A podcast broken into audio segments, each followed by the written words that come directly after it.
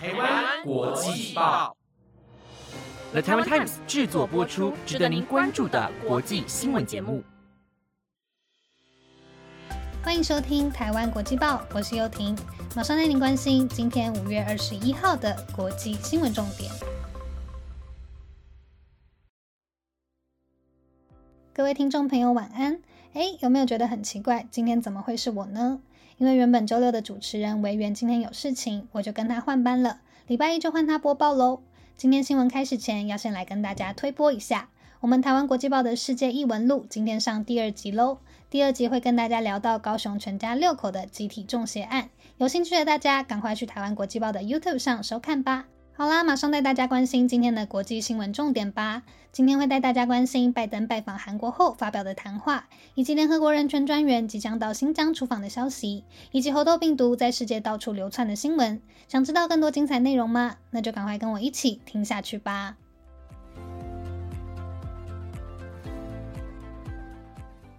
首先带您关心，联合国人权事务高级官员巴舍莱将在五月二十三号到五月二十八号访问中国的新闻。这是继二零零五年阿布尔之后第一个访问中国的人权事务高官。因为受到新冠疫情以及访问权限的影响，这次的出访是经过多年的安排。巴舍莱也表示，这是他期待已久的中国之行，将会进行有意义且不受限制的访问。他的一支先遣部队目前已经先到中国进行隔离。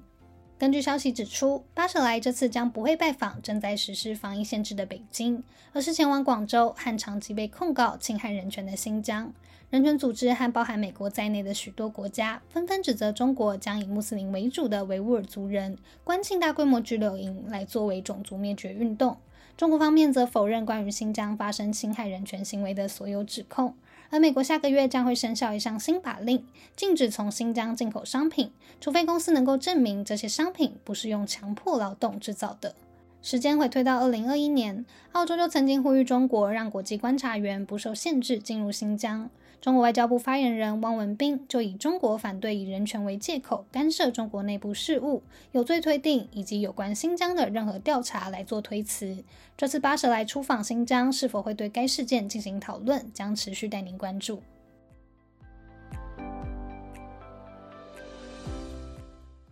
接着带您关心这几天有陆续提到的拜登亚洲行相关消息。美国总统拜登抵达南韩的第一站，就首先拜访距离首尔五十公里的平泽市，与南韩总统尹锡悦以及三星电子副会长李在镕一同参观全世界最大的三星半导体工厂。晶片问题是拜登这次出访南韩的目的之一。全球晶片短缺对经济造成很大的影响，导致通膨的现象产生。增加晶片是拜登必须尽快解决的问题。参访完占地两百八十九万平方公尺、约四百个足球场大小的晶片生产基地后，两国领导人发表了谈话，表示会透过半导体合作与经济安全同盟，共同解决全球供应链的问题。拜登表示，俄乌战争造成经济的动荡，显示出保障关键供应链的重要性，而关键就在于要和价值观相同的南韩进行合作。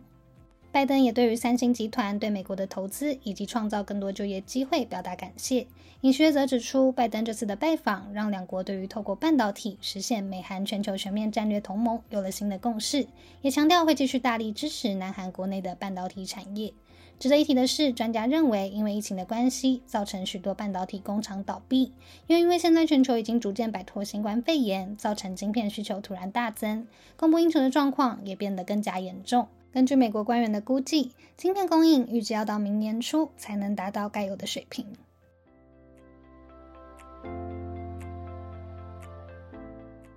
接下来带您关心英国首相的爸爸史坦利强生入籍法国的新闻。二零一六年，英国举行脱欧公投后，却一直迟迟没有正式通过脱欧法案。强生二零一九年以强人形象上台担任英国首相，脱离欧盟是他上任前就不停高喊的口号。隔年，英国在当地时间一月三十一号才正式脱离欧盟，进入脱欧过渡期。而强生自己的爸爸史坦利则是跟他持相反立场。在二零一六年公投时，他是支持英国能继续留在欧盟的一方。二零二零年十二月，史坦利宣布他将会申请法国国籍。就在昨天，他接受比利时 BFM TV 视讯访问时，证实自己已经成为法国国民，说明自己想要在脱欧后继续保持与欧洲的连结。能够获得法国公民权，他认为是相当珍贵的事情，更强调能再次将自己视为欧盟成员的感觉非常好。法国司法部也证实史坦利的说法，透露他在去年十一月十八号提出申请。经过半年的审核，已经在本月十八号正式获得法国国籍。一九七九年到一九八四年，曾经代表英国担任欧洲议会成员的史坦利也笑说，希望自己能再次加入欧洲议会，不过是代表法国选区。外界相当好奇史坦利的儿子，也就是英国首相强生的反应。史坦利则透露，他有收到儿子传达很棒的简短回应。英国首相府被问到这件事时，则对外发布这是首相父亲的私人事务，不予置评的回应。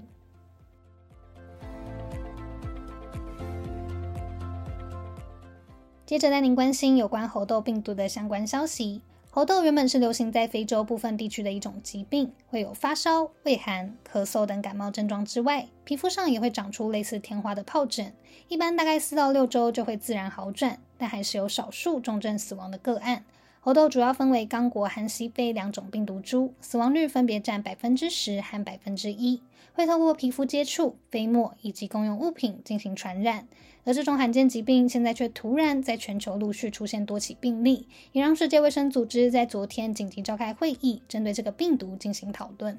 美国在十八号时报告了今年首例的猴痘确诊，隔天加拿大就新增了两个病例，接着葡萄牙、西班牙等国家也陆续通报多起个案，法国、比利时、德国及澳洲也都在昨天出现首例确诊病例。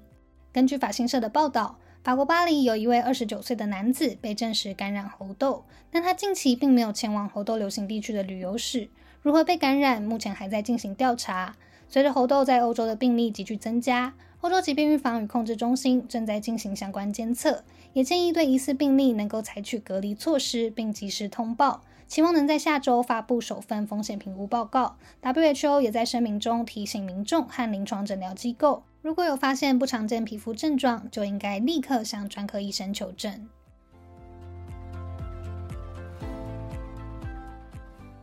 最后带来一则比较轻松的新闻，大家觉得世界上最贵的车会是什么牌子呢？直到上个月为止，都还是许多人心目中马上浮现的答案——法拉利。但就在这个月，世界上最贵的汽车由宾士300 SLR 五零后 Coupe 晋升为第一。R.N. 苏富比经典名车拍卖公司在昨天宣布，全球仅存两辆的1955年宾士古董跑车，在本月五号的一场私人拍卖会中，以一亿三千五百欧元，也就是约新台币四十二点三亿元拍卖，超过在二零一八年时以四千八百万美元，也就是约新台币十四点二亿元拍卖的一九六二年产法拉利二五零 GTO，成为世界上最贵的汽车。这位私人收藏家得主也大方的同意，让这台车在特殊公开场合展出，而另一台则仍然是宾士公司所有，会继续展示于斯图加特的宾士博物馆内。这台宾士300 SLR 五零 Coupe 是以当时的 W196 二赛车为基础打造，全球只有两辆具有完整的车室，具有最大马力302匹，可以在6.9秒内完成静止加速破百，极速可以达到时速284公里，在当时相当顶尖。根据法新社的报道，这台宾士跑车在拍卖会艺术品售出价格排名中排在第六或第七，第一和第二则分别是达文西的旷世巨作《救世主》和安迪沃荷的《枪击玛丽莲》鼠尾草蓝版。